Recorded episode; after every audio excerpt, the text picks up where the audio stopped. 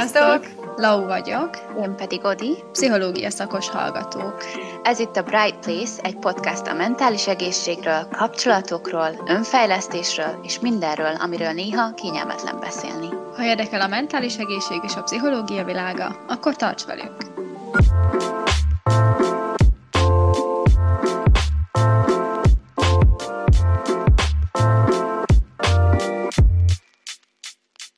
Sziasztok! Itt vagyunk egy újabb epizóddal, ami egy kicsit ilyen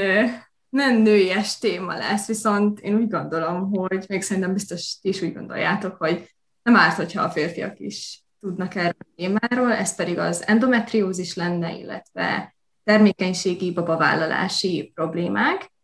És hoztunk egy vendéget, ahogy láthatjátok, Júlcsi személyében. Szia! Sziasztok! Hello! Köszönöm szépen a meghívást. Ebben a témában mindig szívesen szívesen beszélgetek bárkivel, úgyhogy nagyon köszönöm.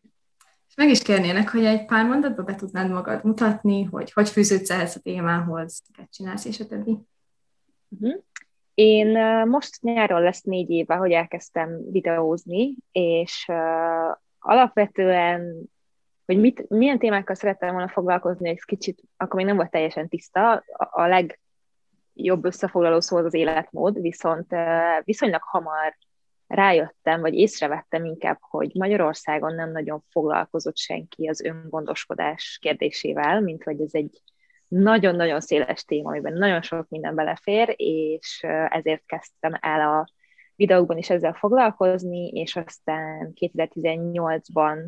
derült ki az, hogy endometriózisom van, és utána, pontosan a történet miatt, amiről majd beszélni fogunk később, gondolom, azt éreztem, hogy az nem lehet, hogy erről nem beszélek utólag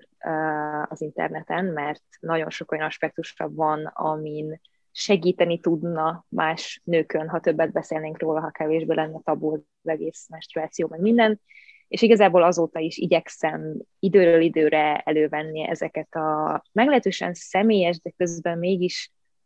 nagyon sokakat érintő témákat, és ezért nem annyira intim, vagy nem is tudom, úgy érzem, hogy, hogy érdemes és nagyon fontos ezekről beszélni. Nyilván az is fontos, hogy meg tudjam szabni a saját határaimat, de azt hiszem, hogy ez elég jól ment eddig, úgyhogy ezért szoktam az endometriózisról, a női egészségről, a menstruációról és a termékenységi problémákról is videókat készíteni időről időre. Abszolút, igen, és, és ahogy említetted, ez egy nagyon-nagyon fontos téma, és ennek én be kell vallanom, hogy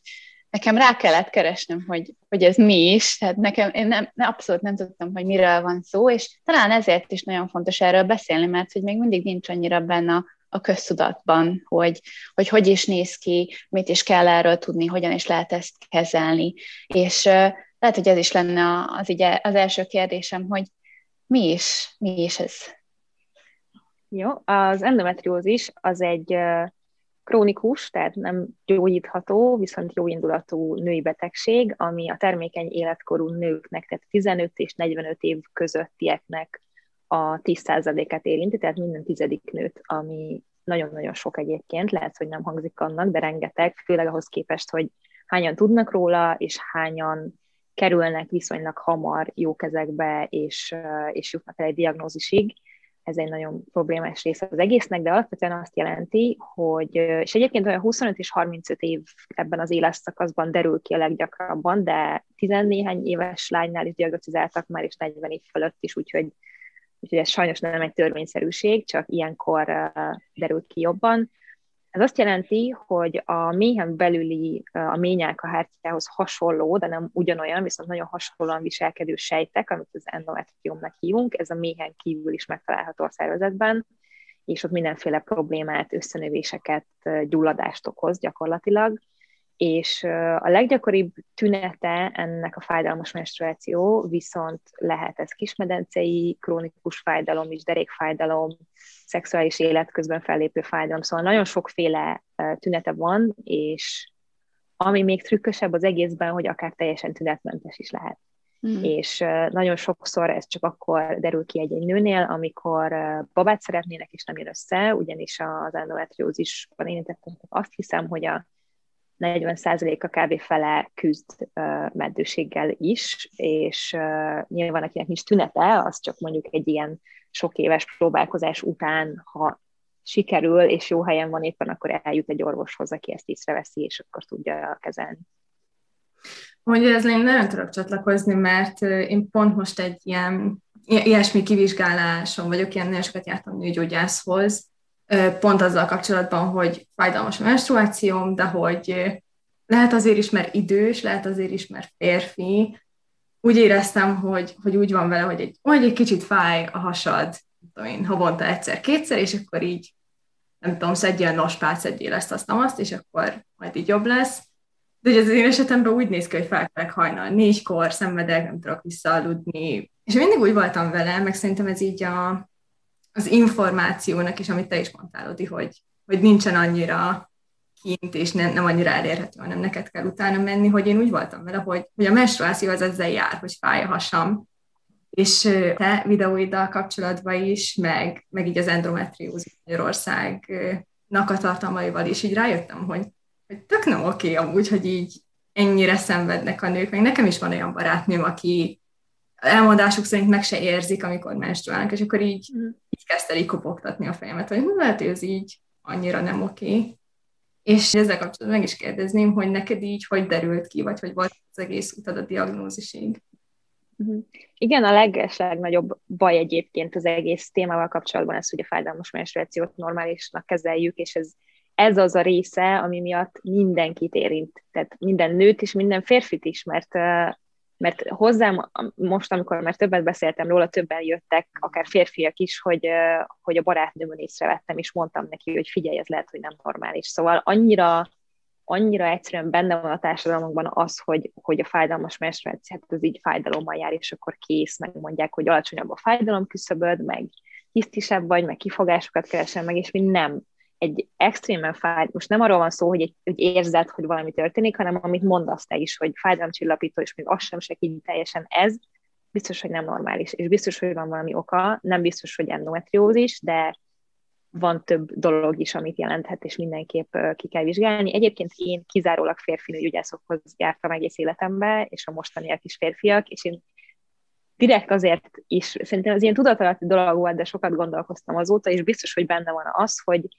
egy férfi, az én tapasztalataim szerint nyilván nem mindannyian egyformák, de hogy kevésbé fog úgy csinálni, mintha ő tudná, hogy milyen ez, mert mm. nem megy át rajta. Mm-hmm. Tehát, hogy én, én női orvostól kaptam meg ezt, hogy jó van, biztos, én is válok, és akkor mi van. És egy férfi mm-hmm. meg ezt nem tudja, és valamiért bennem az van, hogy, hogy ő nagyobb tisztelettel áll ehhez az egészhez, vagy óvatosabb, vagy nem is tudom, de ez nyilván csak a saját tapasztalatom. Mm-hmm. Nekem egyébként, ahogy kiderült, az én nekem mindig is fájt a menstruációm, de kb. 9 évig fogamzásgátlót szedtem, nyilván ez volt az akkori megoldás, hogy kevésbé fájjon, tehát nem is azért kezdtem el szedni, mert szükségem lett volna rá, csak hogy akkor így majd ez beállítja. És amikor abba hagytam, akkor uh, utána egy ideig nem volt semmi különös, viszont utána elkezdett egyre jobban fájni, és volt egy, uh,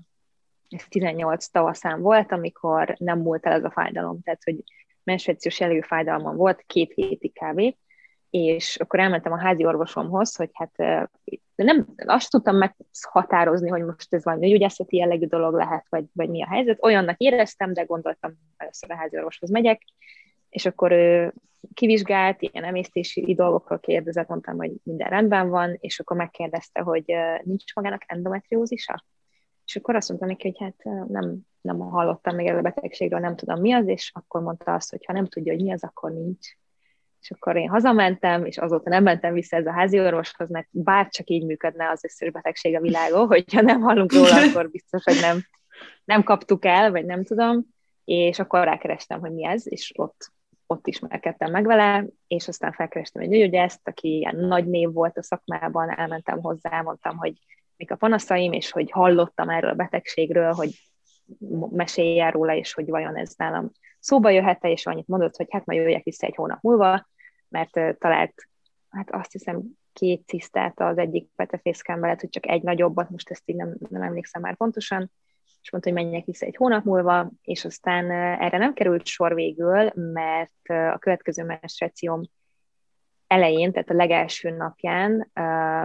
simán megérte, hogy szokott. Én, ha már elkezdem érezni a legkisebb fájdalmat, beveszem a gyógyszert, mert tudom, hogy időbe telik, mire elkezd hatni. Bevettem a gyógyszert, és elaludtam a kanapén, és aztán évfél körül arra ébredtem, hogy olyan érzés volt a testemben, mint egy felrobbant volna valami így a, így a petefészkemben. Egészen, egészen elképesztő volt, és így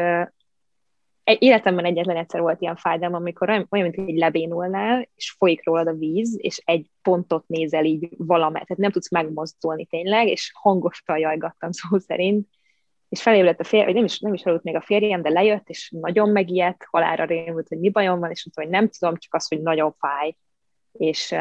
hát megpróbáltak hívni a mentőket, akik nem igazán akartak kijönni értem, mert hogy a menstruációs fájdalom az ilyen, az majd elmúlik, vegyen be egy gyógyszert, és aztán nem tudom, egy két órán keresztül biztos, hogy telefonálgatott, már felhívta az összes ilyen budapesti, uh, ugye éjjel volt, ilyen mindenféle ügy, magánügyeletet, rendelőt, nem tudom micsoda, hogy valaki csináljon valamit, mert ő nem tud vele mit kezdeni, és még annyira tudok felülni, hogy bevegyek még egy gyógyszert, nem is, nem is szabadott volna még. És aztán nagy nehezen végül kijöttek a mentők, és ők egyébként borzasztó aranyosak voltak a műszakjuk 23. órájában, adtak egyből infúziót fájdalomcsillapítóval, és akkor bevittek a kórházba, ahol megvizsgáltak, de semmi, semmi nem történt igazából, hiába mondtam, ott volt a papírom, amit az orvos adott, hogy tisztán van, és hogy nőgyógyászati jellegű probléma, nem látott nőgyógyász egész éjjel, másnap reggel se csináltak egy nem tudom, valami hasiröngent, és mondták, hogy nem látnak semmit. Igazából az volt szerencsém, és aztán hazaküldtek, az volt a szerencsém, hogy sose tudom megegyezni melyik oldalon, de ahol a vakbélgyulladás van, ugye azon az oldalon fájt és a vakbélgyulladás az egy veszélyes dolog, és akkor azt komolyan kell venni, úgyhogy ezért vittek csak be. Viszont úgy engedett el a nővér, bocsánat, tudom, hogy hosszú a sztori, de hogy így, így lesz kerek az egész,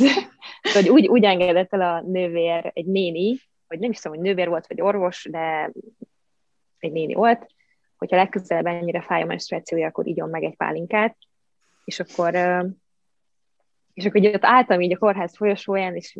az volt a szerencsém, vagy nem is tudom, igazából örülök, hogy nem tudtam semmit reagálni, mert olyan iszonyatosan fáradt voltam ettől a sok, a fájdalomtól, meg a fájdalomcsillapítótól, mint itt agyonvertek, és mondtam, hogy jó, persze, majd így lesz. És akkor hazamentem, és akkor mondtam azt, hogy akkor most azonnal keresek egy, egy szakértő orvost, aki tudja, mi az az endometriózis, elmegyek hozzá, és aztán így is történt, és, és egy nagyon-nagyon jó szakértőhöz kerültem, egyébként az alapítványon keresztül, és, és ő egyből mondta, hogy az endometriózis, hogy itt tiszta van, meg kell műteni, és hogy nem is annyira ér rá, mert még egy ilyen csomót is talált, ami, ami veszélyes lehetett volna. Úgyhogy igazából nekem ez az endometriózis történetem, mert ami utána jön, az már úgy érzem, hogy az, az is sinem van, tehát hogy, hogy jó kezekben vagy, onnantól kezdve ez sokkal könnyebb. Az a legnehezebb része az endometriózis, amíg idáig eljutsz, hogy valaki felismeri, komolyan vesz, azt mondja, hogy ez egy ez egy dolog, és akkor beszéljünk róla, és oldjuk meg. Igen, és nekem pont, eh, ahogy mesélted, pont ez jutott eszembe, hogy talán, hogyha egy a mentális egészség oldaláról vizsgáljuk ezt, vagy nézzük ezt, mennyire nehéz az, hogyha nem hisz neked valaki, vagy valahol nem validálják azt, hogy nekem ez most nagyon fáj, de és a másik ember pedig azt mondja, hogy nem, minden oké. Okay. Um, nekem az lenne a kérdésem ezzel kapcsolatban, hogy te ezt hogyan élted meg, vagy számodra ez milyen volt? Ez a része nekem nehéz volt, de nekem ez egy sokkal rövidebb, tehát az, hogy már amikor gyerek voltam, és amikor elkezdtem másolni, is fájt, és mondták, hogy persze ez normális, az nem vettem annyira komolyan, mert nem volt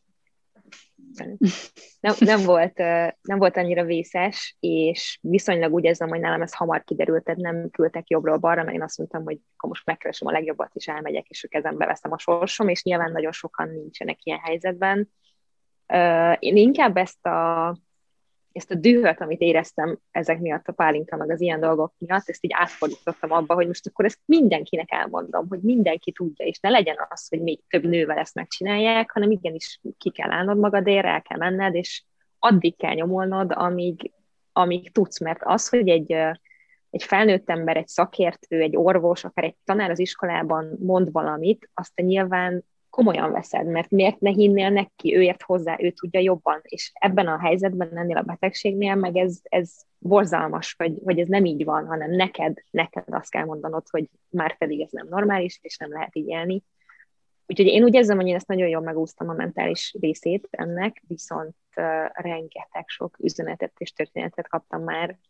a, a közösségemből, és, és volt olyan is, aki azt írta, hogy ő, ő az öngyilkossági kísérletig jutott, amiatt, hogy hányan nem vették komolyan, és küldték el, és mondták azt, hogy nincsen semmi baja. Úgyhogy, uh, úgyhogy ez nagyon veszélyes, és tényleg nagyon-nagyon súlyos következményei lehetnek már, már ennek a részének is. Igen, ilyenkor mindig így megállunk olyan egy téma, hogy nem tudsz mit mondani, igen. Egy percre, igen. És, és nekem pont ez jutott eszembe ezzel kapcsolatban, hogy valahol, ugye nyilván ez a betegség is, de talán az egész nőgyógyászati problémák témakör, egy olyan témakör, ami, amiről nagyon keveset beszélünk. Nagyon-nagyon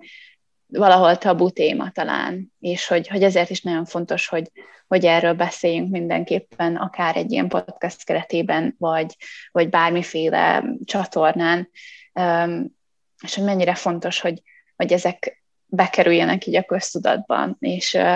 és emlékszem én is, nekem nem, nem ezzel kapcsolatban, de, de nekem hormonális, hát ilyen, hát ilyen kilengéseim voltak lényegében, és ugye ez, ez nagyon sok hát ilyen viselkedési változást okozott például nálam, és, és azt, én is azt hittem először, hogy ó, hát hát ez csak így vele jár, meg, meg majd biztos visszakerül, meg ez oké, és, és akkor, de egyszerűen akkora, olyan durva változásokat vettem észre én is magamban, hogy mondom, ez, ez csak nem oké. És, és utána kezdtünk el ezen dolgozni, hogy, hogy oké, akkor milyen hormonok vannak jelen, és, és hogy milyen, me, mekkora a koncentrációja, meg hogyan mozog így, és hogy tényleg, hogy az az első lépés talán, hogy erről elkezdjünk beszélni, és hogy, hogy minél több emberhez eljusson, hogy ha úgy érzed, hogy valami tényleg nincs rendben, akkor valószínűleg igazad van. Ebben abszolút hallgatni kell a női megérzésre szerintem, és, és nem is csak akkor kell ezzel foglalkozni, és én sem foglalkoztam vele, tehát én is a 20 nem tudom hány éves voltam, amikor először úgy elgondolkoztam, hogy hogy, hogy is van ez a női ciklus, és hogy akkor ez miért, most azon kívül, hogy menstruálok, meg hogy hogy lesz a baba, de hogy annyi minden van a testünkben, egy női testben, ami például a PMS is ugye ilyen, az is lehet valakinek annyira súlyos, hogy, hogy egyszerűen nem tud funkcionálni azokban a napokban, és,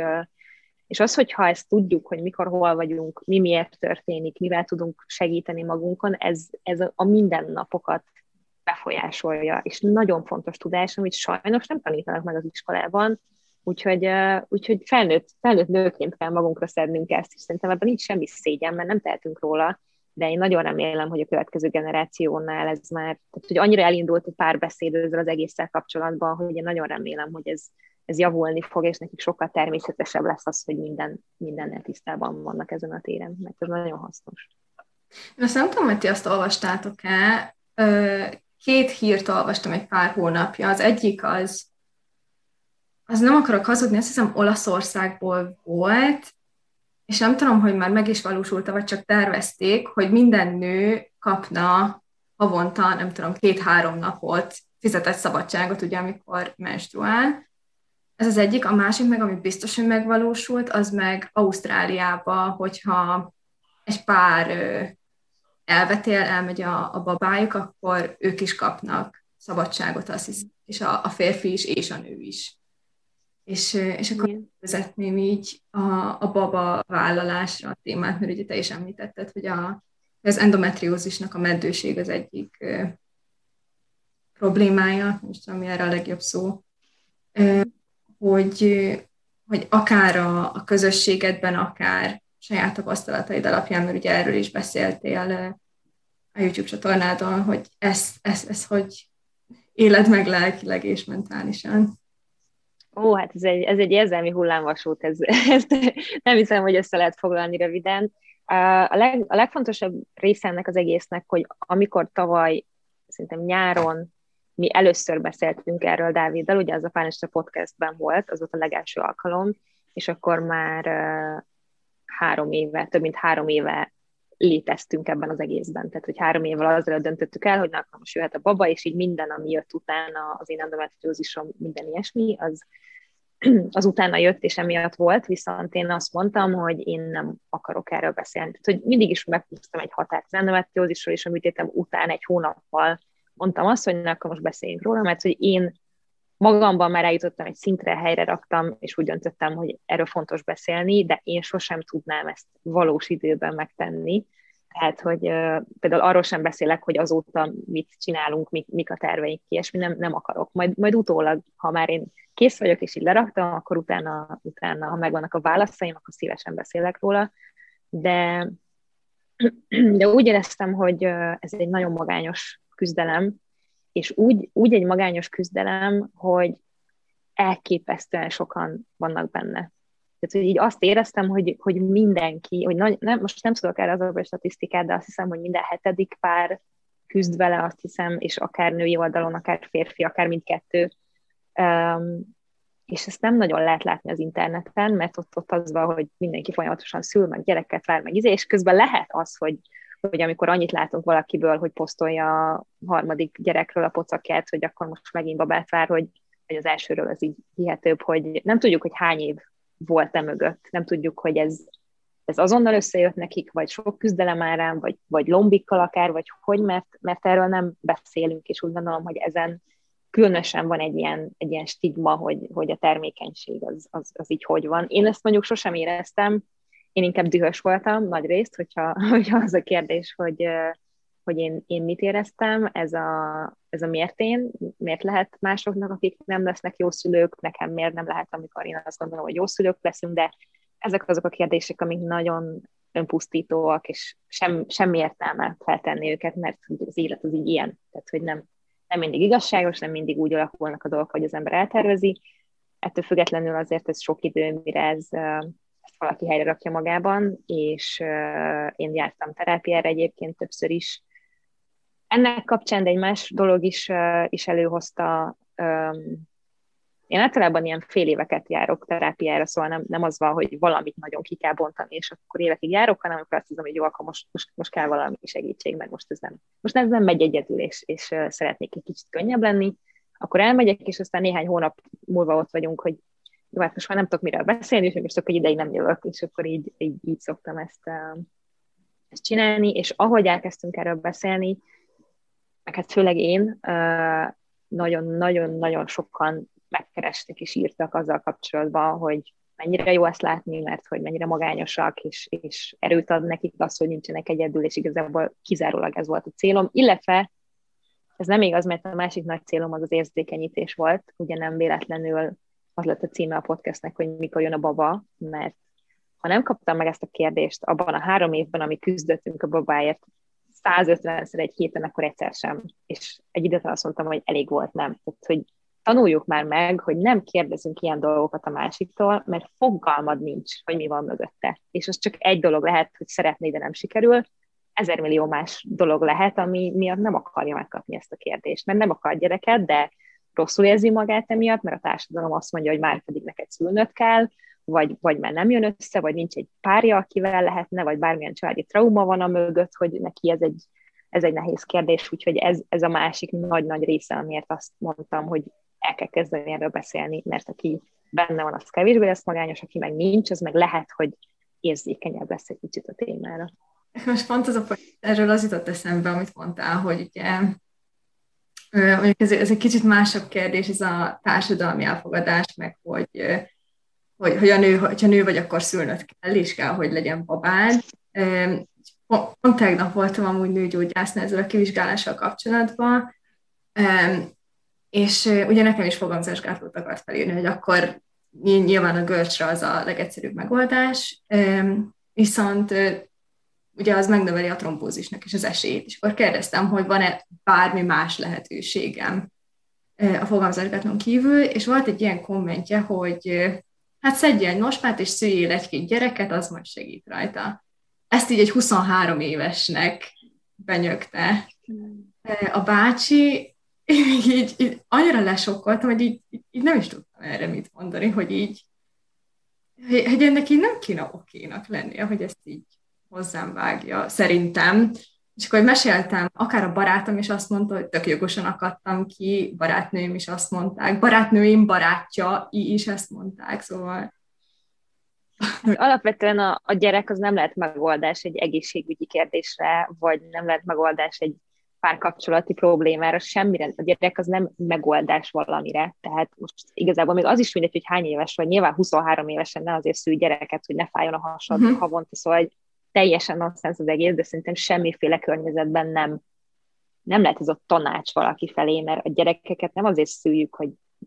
nem tudom, mert, mert, mert akkor majd nem fáj a hasam, meg akkor majd igazi nő leszek az országom szemébe is, mert mit tudom, szóval hogy ez te annyi, annyi problematikus kérdés és gondolat van ezzel az egésszel kapcsolatban, így a társadalmunkban, az emberekben, akik így sokszor teljesen fogalmatlanok is, tehát hogy eszükbe nem jut az, hogy, hogy ez nem oké, okay, mert nem, nem azért alapít valaki családot, hogy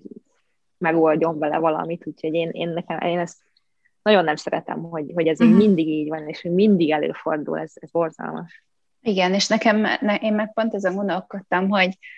talán a kommunikációs oldalán, hogy ahogy említetted, hogy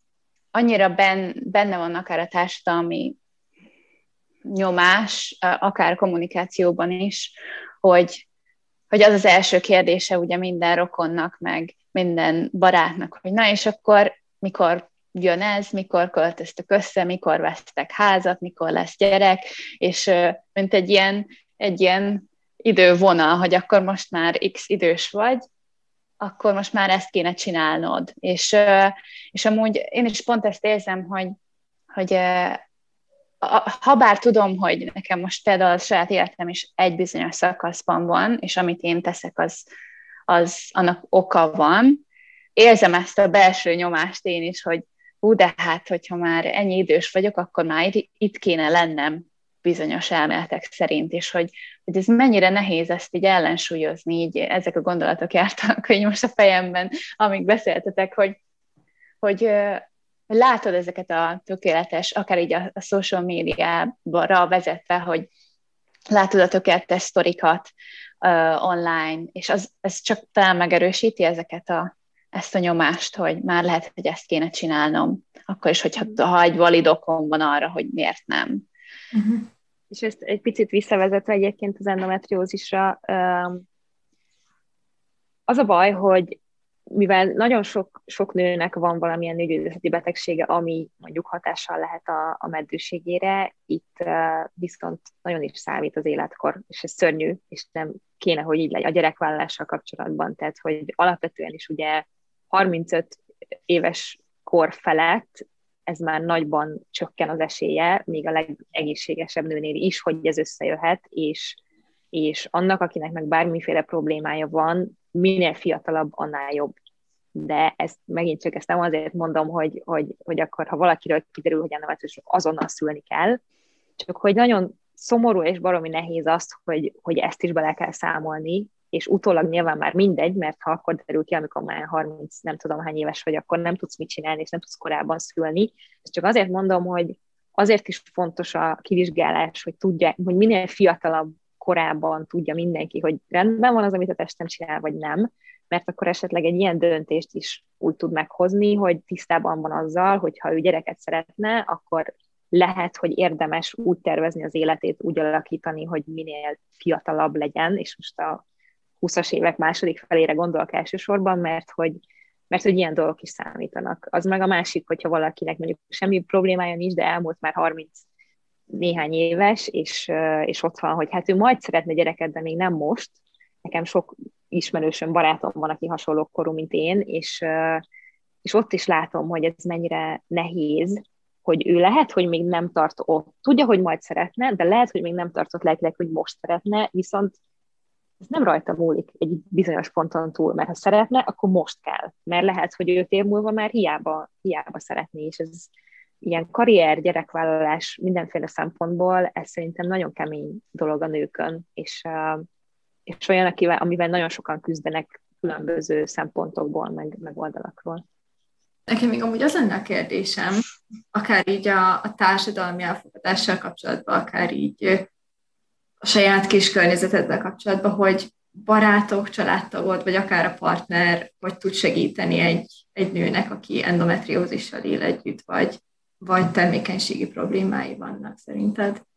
Nyilván ez a két dolog összefügg valamilyen szinten, de nagyon más azért ezzel a kettővel élni, mert nem mindenki akar gyereket, akinek endometriózisa van. A, az első és legfontosabb az, hogy komolyan kell venni, az, hogy a fájdalmak azok, azok olyan erős fájdalmak, és, és ebben, ebben támogatni. Egyébként meg, ami még nagyon nehéz, erről nem beszéltünk egyébként, de diagnosztizálni a betegséget csak egy laparaszkópos műtéttel lehet, szóval nincs olyan, hogy vérvétel, vagy ultrahang, vagy bármi. Nyilván az ultrahang az, ami könnyebben meg tudja mondani, hogy érdemese, vagy itt van az ideje egy műtétnek, mert csak, én azt hiszem, hogy csak diagnosztizáló műtétet nem csinálnak, de most nem akarok hülyeséget mondani, tehát hogy engem is azért műtöttek meg, mert volt egy cisztám, meg egy csomó, amit kellett venni, és uh, ilyenkor igazából a műtét alatt derül ki az, hogy mennyire súlyos az endometriózis, és hogy, uh, hogy mennyi szervet érint, tehát mennyire komoly tényleg. Tehát, ja, csak hogy, hogy ez, legyen, ez legyen tiszta, hogy, hogy, hogy ezért is nehéz diagnosztizálni, mert hogy ez egy műtét során történik meg, és nyilván nem műtenek meg mindenkit, aki éppen besétál egy gyógyászhoz, de nyilván el lehet jutni odáig, hogyha erről van szó. És utána pedig vagy hormonális kezelést javasol az orvos, ami gyakorlatilag mint egy fogamzásgátló, csak uh, nekem sose volt ilyen, úgyhogy nem tudom pontosan, és nyilván ezt sokan ennek nem örülnek, és nem szeretik, de Sajnos, mivel az endometriózis ugye úgy működik, hogy minden ciklus alkalmával, amikor menstruáció van, akkor ezek a hasonló endometrium sejtek is úgy működnek, mint, mint a méhen belül, tehát ez kvázi olyan, mint a belső érzése lenne az embernek ilyenkor, ezért is van a fájdalom, ezért uh, nyilván egy olyan hormonális kezelés, ami leállítja a ciklust, az, az ezen is segít. Tehát nem gyógyít meg, de fel tudja tartóztatni a betegségnek az újra kialakulását, ami egyébként majdnem biztos, hogy megtörténik. És hogyha nem hormonális, akkor van nagyon-nagyon sok alternatíva természetgyógyászatban, mindenféle olyan dolog, amit meg lehet tenni azért, hogy, hogy szinten tartsuk a betegséget, tehát ez sem fogja meggyógyítani, de az újbóli kialakulást, a ciszták, a mindennek a a visszatérését azt lehet vele késleltetni, akár megakadályozni, és ez sok ilyen életmódbeli dolog, a mozgás, az, hogy mit teszel, meg mit nem. És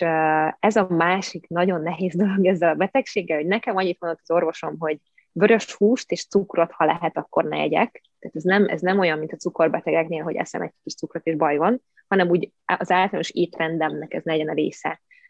Viszont emellett lehet találni olyat, hogy teljesen laktózmentes diéta, gluténmentes diéta, gyulladáscsökkentő diéta, hagyjunk el minden húst, tehát legyen vegán az egész, de ugye az egy vegán, cukormentes, gluténmentes diéta, amiből még kiesnek bizonyos zöldségek, gyümölcsök is, és elég könnyen bele lehet ebbe így zavarodni. Tehát, hogy amikor le kell mondani dolgokról, és nem csak néhány dologról, hanem nagyon sokról, és még csak nem is biztos, hogy működik, mert hogy ezekre nincs olyan tudományos bizonyíték, valakinek az egyik vágyban, valakinek a másik, de mire az ember megtalálja azt, hogy ő mivel érzi magát kényelmesen,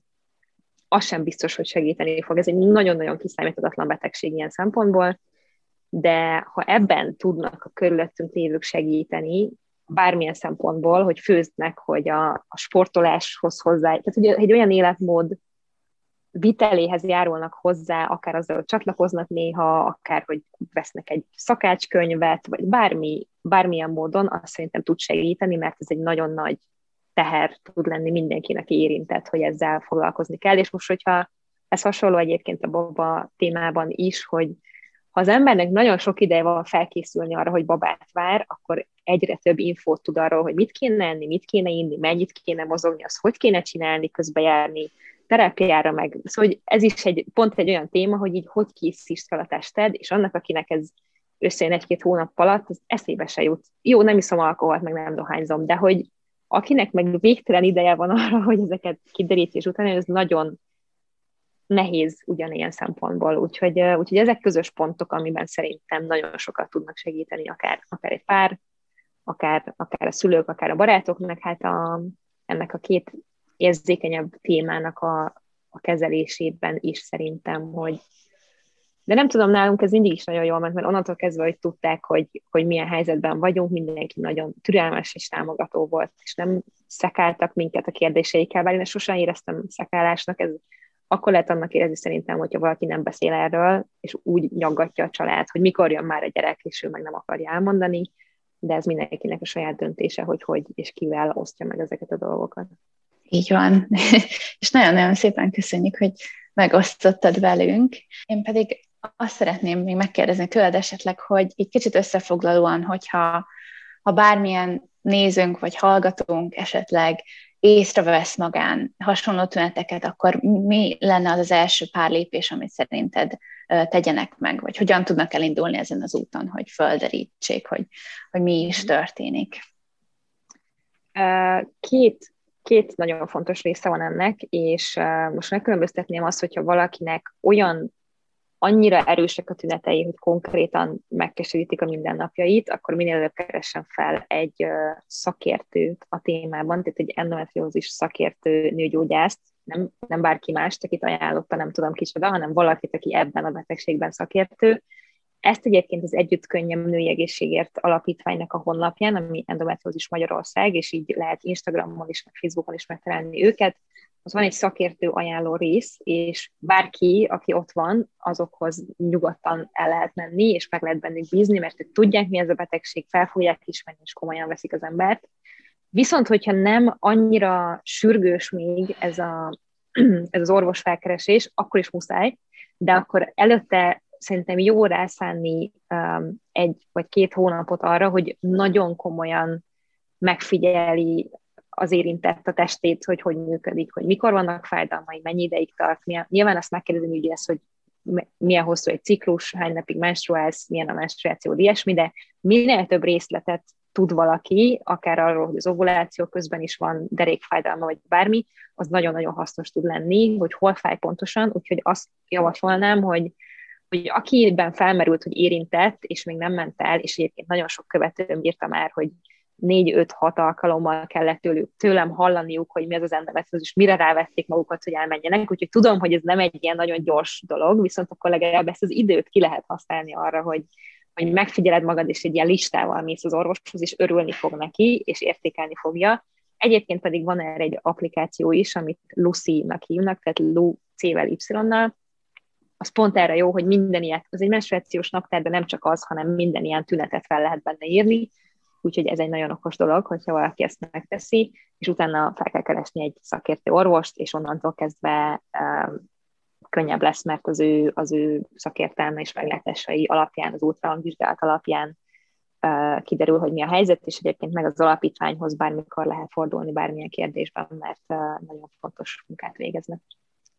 Így van, és köszönjük szépen neked pedig, hogy itt voltál velünk ma, és hogy beszéltél erről, mert ahogy említettük is, minél többször beszélünk erről, annál jobb, és annál inkább lesz benne a köztudatban, és lehet, hogy valakinek éppen ez az ötödik alkalom, hogy hallott róla, és most, most így rászánja magát.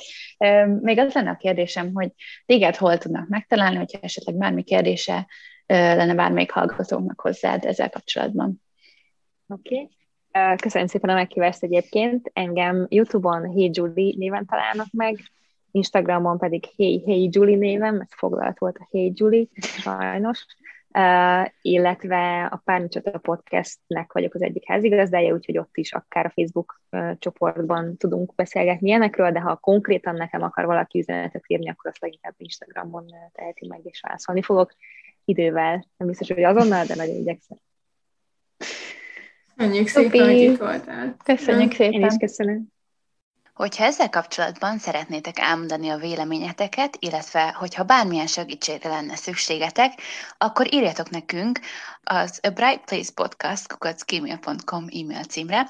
valamint megtalálhatok minket Instagramon és Facebookon is az A Bright Place Podcast néven. Ha tetszett a mai epizód, akkor hálásak lennénk, ha értékelnétek minket, illetve megosztanátok egy olyan személlyel, akit érdekelhet vagy hasznára válhat ez a téma. Köszönjük, hogy velünk tartottatok, és találkozunk a következő epizódban. Sziasztok! Sziasztok!